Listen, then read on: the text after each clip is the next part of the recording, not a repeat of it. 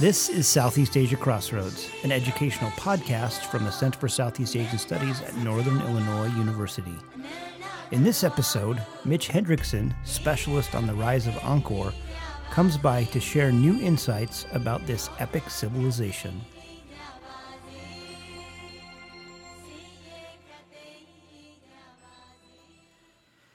Well, welcome to another edition of Southeast Asia Crossroads. I'm your host, Eric Jones, and with me in studio is uh, Mitch Hendrickson. Uh, welcome, Mitch. Oh, thank you very much for uh, having me, Eric. It's great to be here. Mitch is a uh, uh, landscape archaeologist in the Department of Anthropology at University of Illinois uh, Chicago, close by, and he paid us a visit, telling us about some of his new research. And so, again, thanks for um, coming to campus and yeah, letting us geek out on Angkor a bit. It's uh, it's always fun. Yeah, it's one of those. It's one of those. Um, as as a as a kid, basically, I went to Indonesia and seeing. I remember seeing uh, Borobudur, uh, and just blowing, breaking my mind. Like I had never. You know, you you, you grow up kind of imagine you you think it would be Egypt or something, and on sort of scale like that. But I, I it, it just. Um, that here was something that I had never heard of before. That was just you know more massive and and intricate, uh, and you know, and then the kind of then really started thinking of like the society behind that. Like, how did that you know just and and kind of move me to to to know and figure out. And the, I think the same thing happens maybe maybe. Uh, by a factor uh, in in Angkor. So tell us tell us for those of us who don't know, um, uh, what is Angkor, and give us a sense of its its scale and what we should, why we should care about it. Well, I think I kind of had the same experience that you did in that um, I'd always wanted to work at Angkor because it's one of those. Um, it, it, it, elicits this romantic notion of of the uh, state that's in the jungle. That's the sort of uh, view of what we're trying to discover, and then you actually visit the place. And what's fascinating is that Angkor, we often think about Angkor Wat, which is the big temple that uh, you often see uh, in tourist magazines. Um, it's actually on the, the Cambodian flag. And it, Angkor Wat itself is the only one temple inside the what we now refer to as Greater Angkor, which is the city around uh, the, this massive uh, religious complex that uh, established between the 9th and the 15th century. And if you think about scale, scale is really important with Angkor because Angkor Wat, as one temple, one temple actually is the size you could fit the Vatican inside of it. That's how big it is. And then if you scale and that's one out, temple. that's one temple. Yeah. It's just one temple. The moat is 200 meters wide. Um, it's got a massive 200 meters wide. Yeah, 200 meters and, wide. And dug, obviously dug by hand. Dug by hand. Yeah, it's it's incredible. But what's important is if you look out from that, you get there's hundreds of temples around Angkor, just the city, and then they have all this infrastructure. The infrastructure, which includes uh, canals, and I think we're all, if you're aware of Angkor's relevance in the, in the sort of popular culture and the media these days, it, it's a classic example of collapse. And one of the narratives associated with collapse is its integration with its water network. And the water network that they built included canals that are uh, 12 miles long. They have uh, reservoirs that are five miles by a mile and a half wide, with banks that are 30 feet high. They're, and it's all built by hand over a period of maybe 40 years for some of these things, maybe less for some of these massive pieces of infrastructure. So, if you want to talk about a scale for I think what is Angkor about what 200 300 square miles is the is the area that you would in, kind of encapsulate as Greater Angkor. The population in the 12th century was 750,000. Paris was 10. 10,000. 10,000 people. And and I mean we and we grew, we grew up imagining sort of uh, you know Europe is the home you know these stereotypes of that uh, Europe is the kind of industrialized, urbanized uh, um, kind of place, and, and Southeast Asia is is and Asia is this sort of uh, rural agrarian um, pastoral um, uh, or, or or worse stereotypes backward uh, and Yeah, yeah, and, exactly. and if, all you have to do is though compare um, like to like and you know a city like Paris being completely dwarfed by or London um, Yeah, or any of them Yeah. name one yeah, Yeah, in the right. medieval period in Europe, you're talking about tiny places, right? And here we're talking about a scale of, of uh, urbanism that's unmatched anywhere in the world.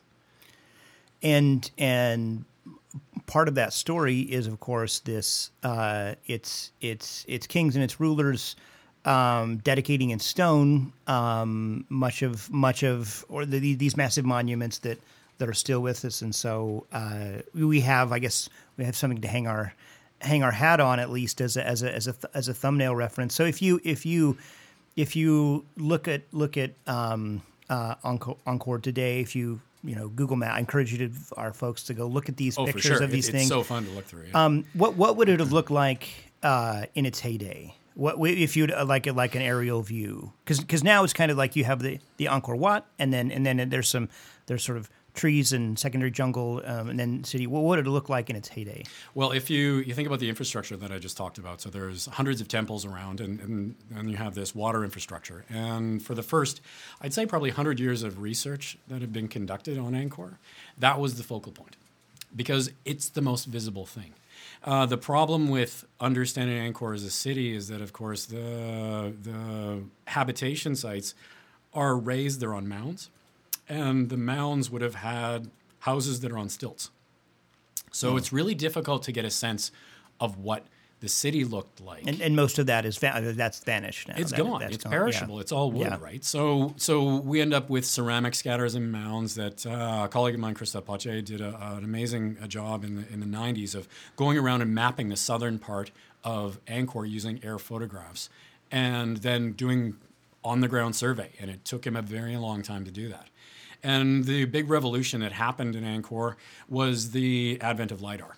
And LIDAR really transformed our understanding of it's not just these temples with uh, a, a sort of farmland and abundant rice fields around it. We actually began to get a sense of the layout of grid systems, particularly in the core area. So, like street axes. So so so lidar again is this is this laser system that you that that you that you fly over and it can penetrate tree Yeah. trees and, and and and see things underneath the forest canopy. that- Yeah, yeah, it's it's, Right. it's an amazing uh, technology used that essentially is a is a, a laser measuring system that you put to the, onto a helicopter or a plane, and it just bombards the landscape with these pulses, and it's like a survey instrument. instrument. Yeah. And as a result, you can get these really really accurate topographic maps, and the landscape that came out from the lidar completely changed what we knew of what seemed to be sort of completely forested areas with nothing underneath when the, the ability of lidar to actually strip down the forest because you can essentially calibrate the machine to take the furthest point. And it'll maybe hit leaves and whatnot but they've got it so good that they can actually take the, the furthest point from the plane calibrate that and make this amazing digital elevation model which shows us what the landscape's like and that tells us about where people are living of which the hundreds of thousands would have been occupying various types of um, spatial organizations around Angkor. It shows us also how they're modifying the landscape and gives us a view of different types of infrastructure. Ones that we knew, like the road system that the Khmer built, which spanned out from Angkor into its various provincial areas. Um, and so it's it's been this really great key, but it's it's a map and the map now needs to be investigated intensively. And it's kind of like we can address problems in Angkor more specifically now because you can target it. You can say, we want to know what's happening in this intersection. Why is the infrastructure like this? We've never seen a layout of a, uh, a reservoir and, and a temple in this way. So it's now opened up the door for literally hundreds of years of work inside the capital. It's really, it's a, a totally exciting um, time to actually be working in, in Cambodia. And and if you're trying to figure out, for example, like where to dig, or like this, suddenly you, you you it's not so much poking around in the dark uh, out in the jungle. You can say you can really have a very acute sense of uh, your your your your gold mine is probably here. Is that right? Is that, that that's Yeah. exactly it. It's it's it's helped archaeologists working in Angkor immensely, and in fact, uh, Damien Evans, who's the one who's been spearheading uh, the the lidar missions over the the last uh, five six years, um, he managed to get lidar over the site that I work at at Preah Khan of Kompong Svay, which is about 60 miles to the east of Angkor, and we had done an incredible surveys, what we thought were incredible surveys, and had uh, walked around the landscape and were publishing uh, um, the, our map after five, six years of work. And our view of the city was uh, we thought we understood it. The LIDAR comes out, and suddenly it transforms everything. And the map that we had made and thought this is the final map is now the penultimate map. Yeah. And the LIDAR comes along and it, and it shows us this. And what's, what's exciting, though, is we've been able to use that LIDAR to actually pinpoint places inside city blocks that are unaffected by looting. Preah Khan of Kompong Svay has had extensive looting for uh, a long period between the 80s and 90s. And it allowed us to pick places that didn't have the divots from the looters' pits. That's, that's how useful it was. And Right. so it's it's proof that by using these these really highly accurate uh, mapping tools, that it can assist the process of addressing the questions we need to. Because it's if you can find out where you're digging and know that your answer is probably going to be there, it's so much better than just randomly guessing, yeah. right? We've I mean, archaeologists do everything with a good sense of intuition, but sometimes our intuition is is is incorrect. And what the lidar and really intensive mapping like this does is it helps us out dramatically. And and, and it allows you to invest time and resources and energy into into um, the real uh, excavation rather than probably rather than just uh, trying to figure out where you should excavate. You know, like that can take it's all time and m- money. If you're if you Yeah. if you can go right to the spot, you know, and and, and set up shop there rather than uh, ha- having to search around uh, in the dark. Exactly. It's almost like a, a shotgun approach versus a sniper approach, or Yeah. like it's more surgical in that we can actually now go in and be pretty sure that this is what we're going to get. And uh, so far, I think a lot of the projects have found what that the lidar has really helped them in that way. Um, we've been working at Preah Khan Kompong Svay since 2009. Uh, the site's be- uh, occupied between the 11th and 13th century, and is this really? It's the walls are three by three miles. It's it's huge, and so having this uh, tool has been the lidar has really assisted us in finding not only that kind of information, but we've also found iron production sites that we didn't know existed before inside the enclosure. So it's it's really providing settlement information, temple information, water infrastructure, but also something from the side of craft production as well. So it's really important. Well, you, you spoke to me to, uh, today about about um, iron and steel, and and and I want to I want to get into that a bit. I guess maybe the way to start is that some of your a lot of your work is focused on sort of the the, the rise of the of, of the Khmer Empire, um, and uh, I guess the the give us a flyover of what that of what that looks like, but also um, something that you focus on that I found really fast that I that I'd never put two and two together was the a shift from from from bricks to uh, to sandstone and and why that matters and and uh, it it, uh, uh, what that implies in, in, in a in a civilization's capacity. But so give us give us a give us a, a, a bit of the the tale on the rise of the Khmer. Okay, yeah, it's it's. I mean, the the Khmer Empire starts historically from the epigraphy in 802 CE, and uh, from that point on, we have Jayavarman II, and then subsequent kings building and rebuilding capitals in the area that we now know as Greater Angkor. And so, from that point, we can see the rise, the coalescence of the political situation in the pre-Angkor period, in the sixth to the eighth century, really culminates in the ninth century. So we see this this formation of sort of Angkorian identity around this uh, political religious system that's established by Jayavarman II.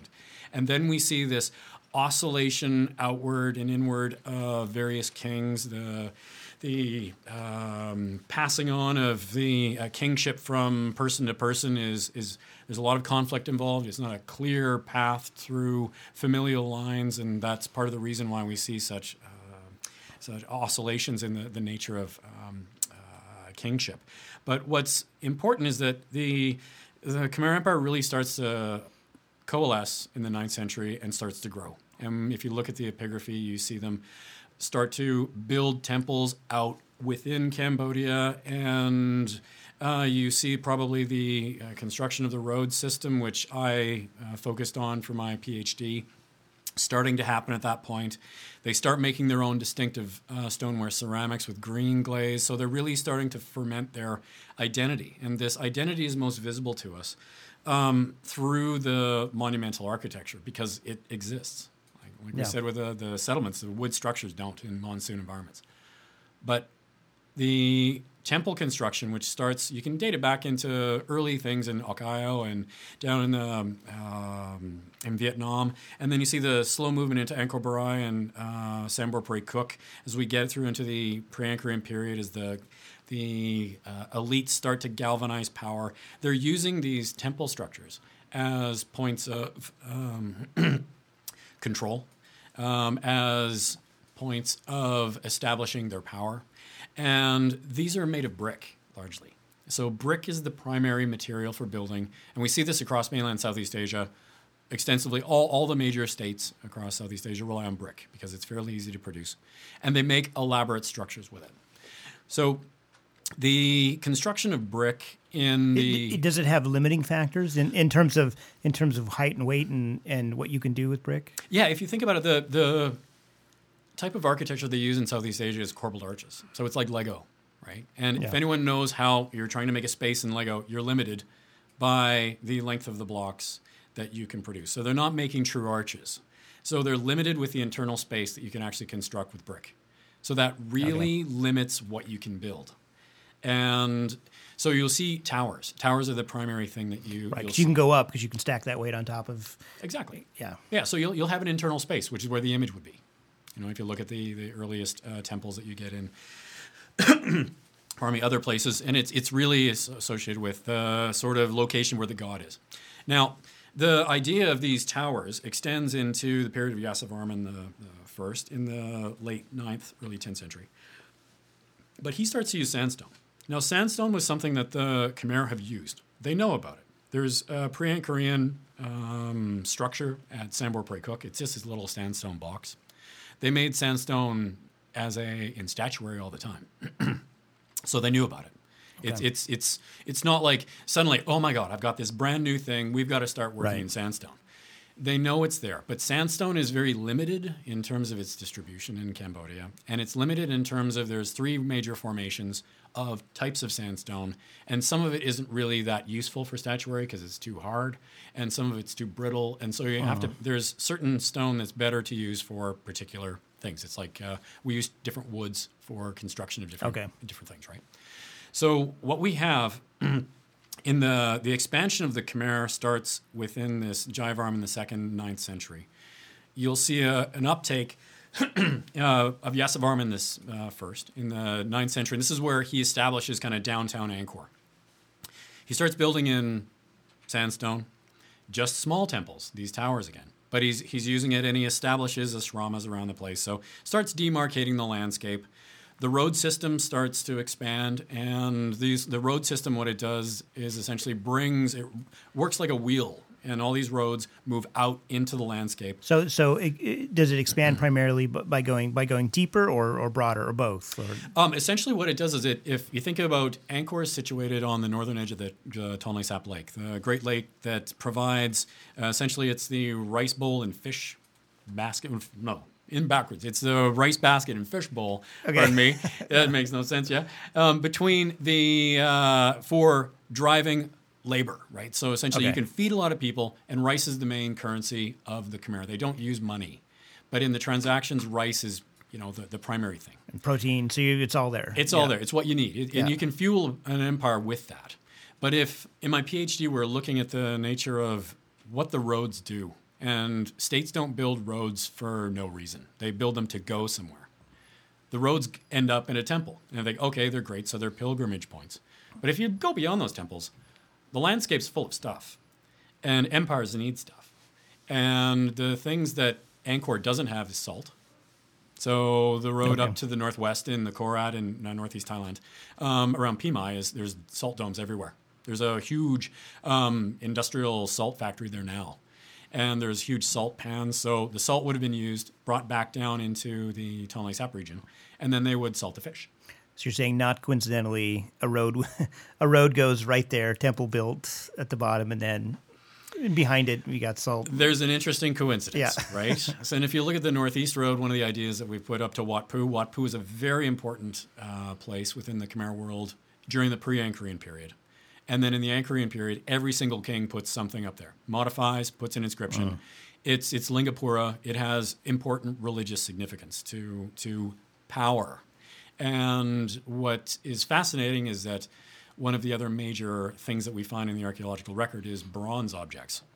Bronze. Mm. Everyone's been into a museum and they may have seen a, a Khmer statue. They make these beautiful bronze statues that are found uh, of Hindu, Buddhist um, images. Um, there's no source, big source of copper around Angkor either, but Wat Pu has lots. So there's another example. Now, this brings us to the East Road. And this is the one that was most interesting to me because Preah Khan of Kompong Svay, the site that I mentioned earlier. How how long are some of these longest radial arms of this Oh, road? uh, oh, what in kilometers? Two hundred and sixty-five kilometers. I can't remember offhand. I'm like one hundred and sixty miles, maybe. Like we're, we're talking how, about. a- how how how wide and what were they made it Like were they were they they weren't paved? no, no. This Yeah, we're is yeah. They're, we our view of roads is Yeah. we take the Roman thing and Yeah, think yeah. that everyone built like that. No, no, no, no. In a monsoon environment, you wouldn't do that. Yeah. because they'll get washed out. So the the roads themselves at their maximum, you think they're about uh, five meters high and twenty to thirty meters wide, and they're just dirt. So, but it's raised, Raised. probably for the for the monsoon. Um, Exactly. issue, yeah. And what's fascinating is that not only do these roads go directly to these places, but they cross cut the river system. So essentially, what they do is they provide you can go on the rivers that'll bring you down into the lake, which connects to Angkor, or you perpendicularly cut everything with the roads, which means you've essentially created like a, a network. You can like a subway map. You can get anywhere by going. Yeah, Exactly. It's it's a it's an deliberate purpose of enabling direct communication across the landscape all year round because the monsoon would prevent use of those areas. for for scholars, is it the, the the kind of the religious significance of, of the temple kind of was uh, was kind of clouded some of the some of the more um, sort of material economic benefits? Why why did it take so long for scholars to to to to to to, to look kind of behind the music uh, and and and and try to think about what was happening in a structural way? Yeah, it, I think that's the, the problem. Is it's it's the biggest, brightest, shiniest object, right? Like the Yeah. temple, the temples. There are so many of them, right? You've got hundreds Yeah. and hundreds in Angkor.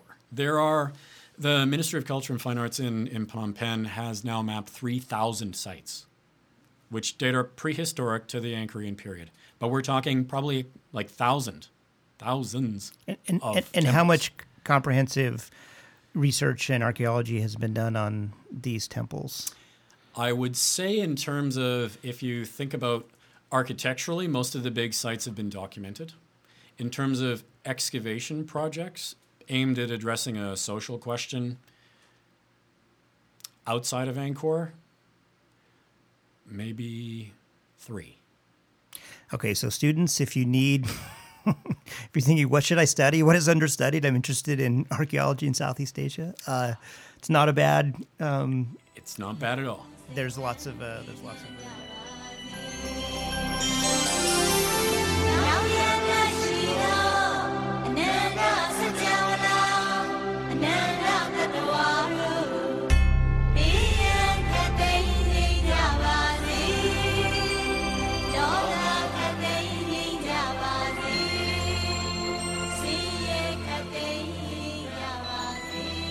So so uh, you and others figured out, tried to understand the the the connection to resources uh, in in and out and those those sort of radial arms, and we see the the emergence of, of a new of, of new technology in sandstone um, building. Um, you know, you don't think about it when you're when you're looking at the outside of uh, um, of a temple. And I remember the first time I noticed it was when you know they're they're they're reconstructing and taking apart and putting them back together uh, some of these some of these temples around Angkor, and you see um, you see these uh, these kind of I's and T's, uh, you know, etched into the stone, and uh, sort of, you know, and you say, how does that building stay up? And then, oh, okay, so so what is what do you what do- if you're going to build sandstone? Uh, uh, I guess where does iron come in? So iron comes in in, in multiple ways. Um, iron is probably one of the most dynamic uh, materials that was made, or in terms of a technology that can affect so many aspects of life.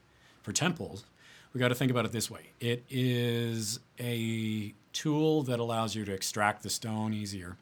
It's a tool that allows you to carve the stone in terms of shaping it. So you can make tools with this stuff. You can make tools with it. Um, you can also use it, and this is the important part for our research, is that they used uh, ties, iron ties that they put in between two blocks to hold them together. So think about uh, an H turned on its side, and they put a little, they carve a hole between these two blocks, and then they put the iron piece in between these two blocks, and then sometimes they'll just cap it with stone or pour lead over it. And what that does is it gives it a bit of lateral stability to keep the, the wall in place. And the restoration teams, which there have been many, many, many in Angkor, have found lots and lots and lots of these. And this remains the largest corpus of iron objects that are available to us because the one thing that iron loves to do after it's made is to rust. Iron doesn't like being iron in terms of an object. It wants to go back to its natural state, which is an iron oxide. So, archaeologically, that poses us with a serious problem, especially in an environment where the soils are acidic and it's wet. Hmm. And iron tools are tended to be used until death. So, it's not like a bronze statue that would be coveted. Maybe sometimes they'll melt it down and turn it into another one. yeah. But once iron's used, it's discarded. So if you find it archaeologically, it's ugly. And the nice thing about the crampons, these architectural ties, is that they're in place. And there's lots of them that allows us the opportunity to begin investigating what kind of iron are they using? Where are they using the iron? Is there are there changes in it? Think of it like an economy.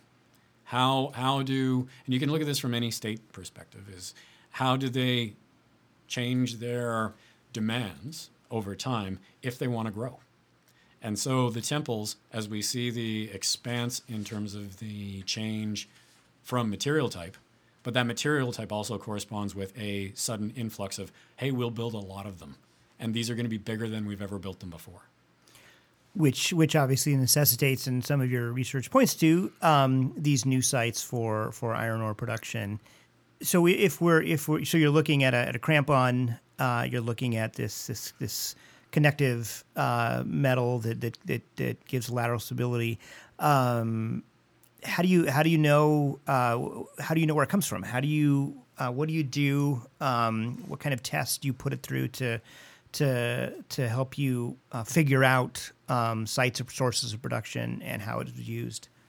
It's a very complex process. Um, it's one that uh, my colleagues at uh, the CNRS in France, uh, specifically uh, Dr. Stephanie Leroy, who at the Saclay lab with uh, her colleagues, they've developed a protocol for being able to understand this, this process of tracking production through to objects. It's very intensive, both uh, financially and time wise, and from a laboratory perspective.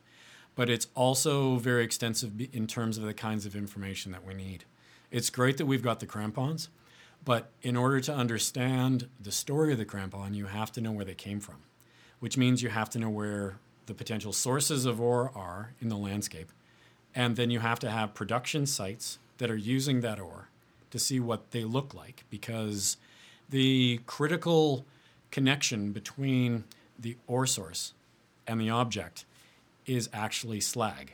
Slag is the waste product that's produced as you're reducing iron ore into iron. And the parent material will actually have, you know, in some cases, a 75% iron, and then it'll have a whole bunch of other materials as part of the geological formation. During the reduction process, that turns into liquid and is sort of sloughed off. And then what you're after is the iron, which coalesces as a solid mass in the furnace.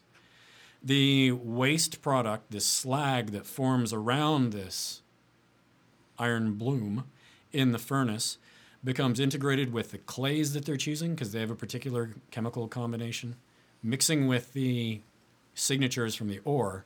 And what you get is essentially think of it like a recipe. Okay. It's the it's the smelting recipe for that production site. So you may be thinking, okay, well they've it's now sloughed off all the slaggy bits, and then you take that that ore, and then you take the ore and you hammer it into or the the iron bloom, you hammer the iron bloom into an object, which turns into the crampon. This process of iron production, you will never get all the slag out of the bloom. So Okay. little bits of that slag get trapped inside the iron, which then gets trapped inside the object. And so, so it, does it? If I if, if I'm not mistaken, it goes back to that there there's a there's sort of a, a chemical signature um, that that sites of sites of um, iron um, ore have that that show up in the slag that then those bits of that that carry forward uh, into the finished object.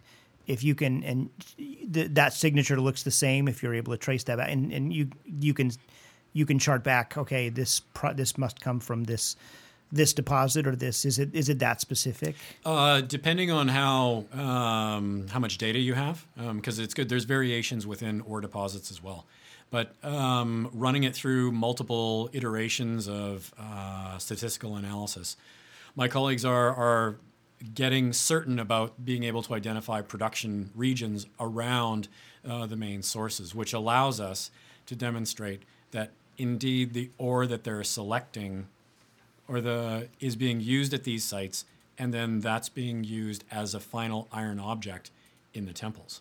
So it's we're able to actually literally connect the dots between the ore and the final object through this bit of slag. And i mean when i started doing research on this i thought what on slag is a waste product.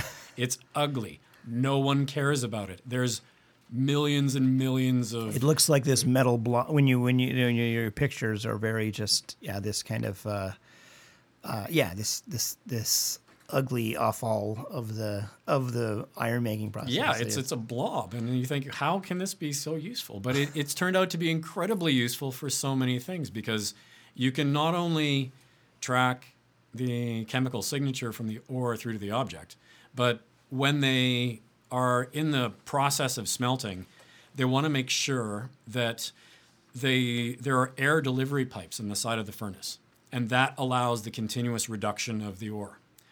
As the ore is reduced, all the waste product falls off and, and becomes and, and liquid. that and that's that's allowing just to achieve high heat like Yeah. that constant like Exactly. Yeah, Okay. because because you, you need the oxygen Yeah. to to keep it going, and then what happens is that uh, as the smelt progresses, the slag starts to rise up in the bathtub, kind of thing. Think about that, and if if everyone's got you know the hole inside of the bathtub, Yeah. and then it'll when it gets to a certain point for a tub, it'll it'll go out, and that's good.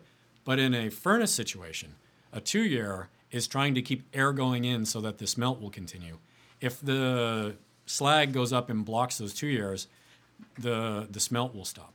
So what they do is they have to tap it. They put a hole in the front, and you get these cascades of, of slag that wash out. so that are- you're getting that waste material out so you can continue to to provide oxygen to the fire. well, and, and to, to add more ore Okay. into Yeah, it as oh, right, well. right, so it, right. it, it allows you to continue the process because in some cases you can smelt for days. And Mm-hmm. it's, it's critical for you to remove this so that you get a larger iron mass inside.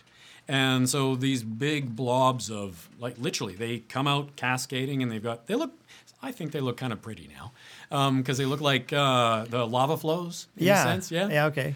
But now I realize how significant they are. And we can actually take those big cakes of uh, slag that come out, and in some cases they'll weigh, I think the largest we've ever picked up, because we haven't, there's some we decided, no, no, that's too heavy, uh, would be about uh, close to 180 pounds Wow. of one one piece. It's it's absolutely massive, and so what we end up with is um, these slag cakes. You can actually cut them in half, and they've got charcoal trapped inside from the smelt, and so you can actually date the smelt, or if if it's in situ, So you can radiocarbon that You can and- radiocarbon yeah. date it, and so we've been Wow. able to actually go around because you ask how how do you get dates for all these sites because it's really hard to find furnaces. Yeah. But what we do is we have used this technique of finding very large slag cakes. We cut them in half with a bandsaw, and then they have stratigraphy, literally in them, because you'll tap and then you'll plug, and then you tap and then you plug, and so you'll get a massive uh, slag cake that has this beautiful layers of um, slag waste, and inside is the charcoal that they're using to fire it. So we can radiocarbon date it, and we've done that for uh, I think about 40 different sites around uh, the Phnom Dek region, which is where we think that the, the primary amount of iron is coming from for Angkor.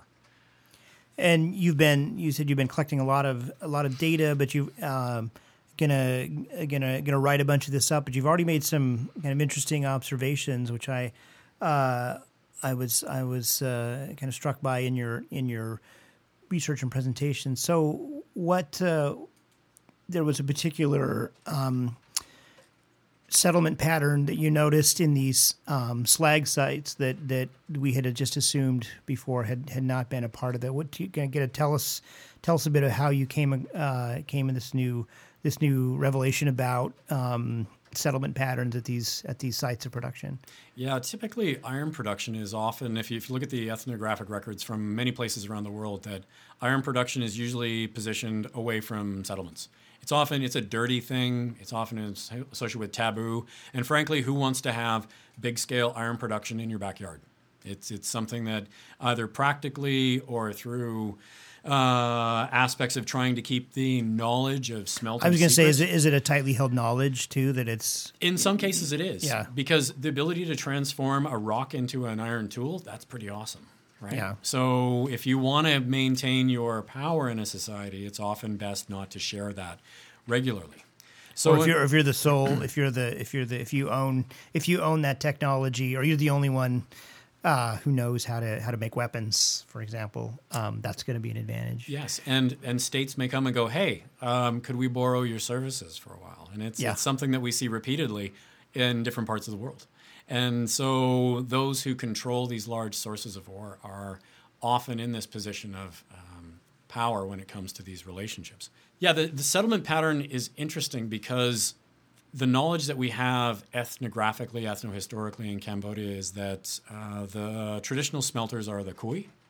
The Kui are uh, ethnic minority who have multiple groups living in uh, north central uh, Cambodia and also extending up into the Korat Plateau in Thailand. And there is one group of Kui who's associated with being the iron smelters. And so ethnographic accounts of uh, their smelting techniques, which they stopped in the 1940s. That's when the last um, active smelt was. So people have been able to do interviews with them through the French colonial records, and then there was a, a French ethnographer in the 1960s who did some work with the the, the Chai, the, the the chiefs. So we we have this knowledge of what rituals are associated with this process, where smelting occurs, etc. And so, following on the knowledge that if you look globally, you don't smelt where you live, and then you look at the ethno-historic evidence in Cambodia, um, smelting sites are never placed near a village. Uh, there's lots of taboos about who can go there. Um, they would go and smelt for a few days, week, then they come back with their product. As we've been doing surveys around Phnom Dek, which is about uh, 17 miles to the east of uh, Preah Khan of Kompong Svay, the big complex I was talking about, which we think is actually this entrepot of um, collecting iron from this region of, of Phnom Dek. Um, we've surveyed 250 of these slag mills around the Phnom Dek ore source. Uh, Phnom Dek literally means Iron Mountain, so it's fairly straightforward that this is a important, Yeah. important site of uh, ore. Uh, it's a mineral deposit that's about 75 to 85 percent hematite and magnetite. So it's it's an industrial grade that could be used today. Now, the interesting thing about running around this landscape is that there's almost no evidence of Angkorian Khmer temples in the landscape. Around Phnom Dek, there is no settlement. There's very little traces of any kind of occupation around a lot of these iron producing sites. So in some ways, that seems to conform with the traditional It totally does. knowledge. Yeah, yeah. We, we, we thought, okay, good. They're they're moving from their village because the, the ethnographic record says that the the Kui are, are forest people. They, their villages are in forest, and they a lot of their produce and economic um, uh, production is based on waxes, woods, resins, uh, forest animals, etc., and then iron. And so as we're wandering around, the one thing that archaeologists, if you don't have a architectural feature, will use ceramics as an indicator. And there's almost none. What we found there's maybe a couple sites that have a few bits of ceramics around, which seem to convey this this this Like idea. lack of permanent habitation. There's no yeah. no one's living there, which again, that makes sense, right? Who, who's going to live there? Everything changed though. In um, th- there's one site, uh, the Tonlebak, which is situated about two kilometers just to the south of uh, Phnom Dek, so it's very close to it. We did surveys there, and it, it's weird because it actually has a reservoir, a rectangular one, which is very similar to what we'd find in a, a Angkorian Khmer context. Yeah. And there's uh, we mapped uh, the presence of about 15 different iron production sites, uh, mounds, slag mounds, and then uh, we found a big ceramic concentration in between two of these mounds. And it was it wasn't that dense. It was it was enough, and we thought, oh, this is probably something that's been sort of drudged up just from the below the surface, and uh, didn't reveal very much of, of uh, its you know probably a later occupation. Um, but what was important, and this is what we, we proposed to the National Science Foundation to get our, our research money, is what if we look at this site more intensively? Our, our studies have been focusing on the relationship between iron production and the state, and whether there's a correlation between access to iron and the expansion of the Khmer between the 11th and 13th century, which we've now kind of demonstrated an increased use um, between that period, which also equates with the increase in scale and use of sandstone in temples. But if we scale down and we start looking at the, the nature of the who's producing it, Tonlebak offers this really interesting opportunity because what if we can actually get answers about who's living there?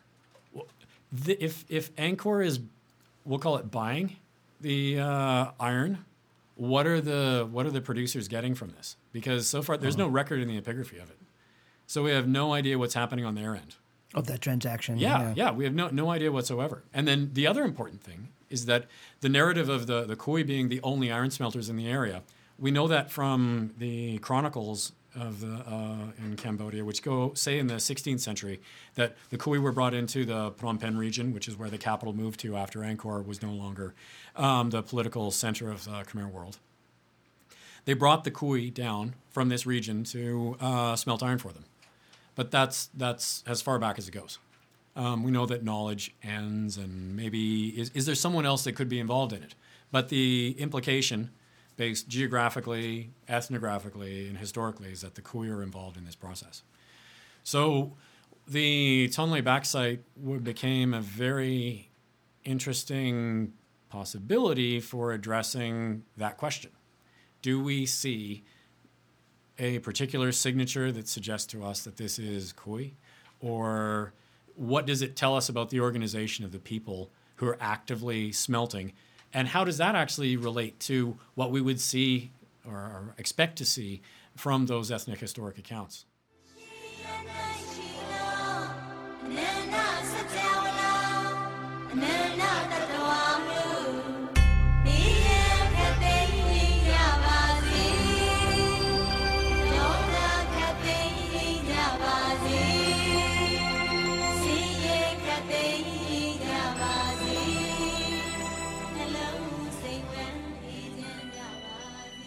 Sounds like um, there's no shortage of. Uh, so what, what's what's next on the horizon? Give us a give us a sense of uh, what's uh, what's coming up in your research slash publication. Well, we, future. we have to publish everything. We're, we've got a mountain of data, um, a literal Phnom Dek of, of data, if you want to call it that. It's, it's, um, and we're starting to piece all these stories together.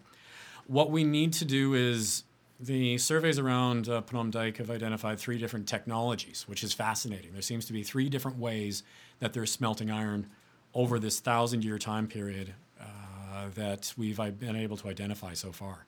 We've been able to study the recent Kui style.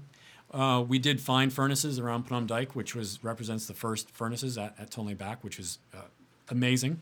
But now we need to see what this third technology is like. So in the May, we're hoping to go and excavate this to find out what that technology is like. And then we're going to move ourselves back into Preah Khan of Kompong Svay to look at how the nature of the material culture, what's being brought into Preah Khan of Kompong Svay, and how that, if it's an outpost, how it connects with what we see with the material culture that we found at Tonle Bak, which was actually extensive for trading with all parts of the Khmer world. Well, we look forward to uh, to hearing more about that. Are you going to come back and uh, and talk to us when you've got that written up? Anytime, anytime. Look forward to it. Hey, and uh, thanks again for for being in studio, Mitch, and we'll see you soon. My pleasure. Thanks.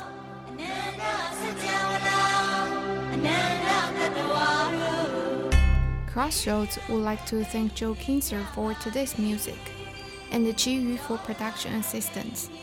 谢谢您的收听，我们下次再见。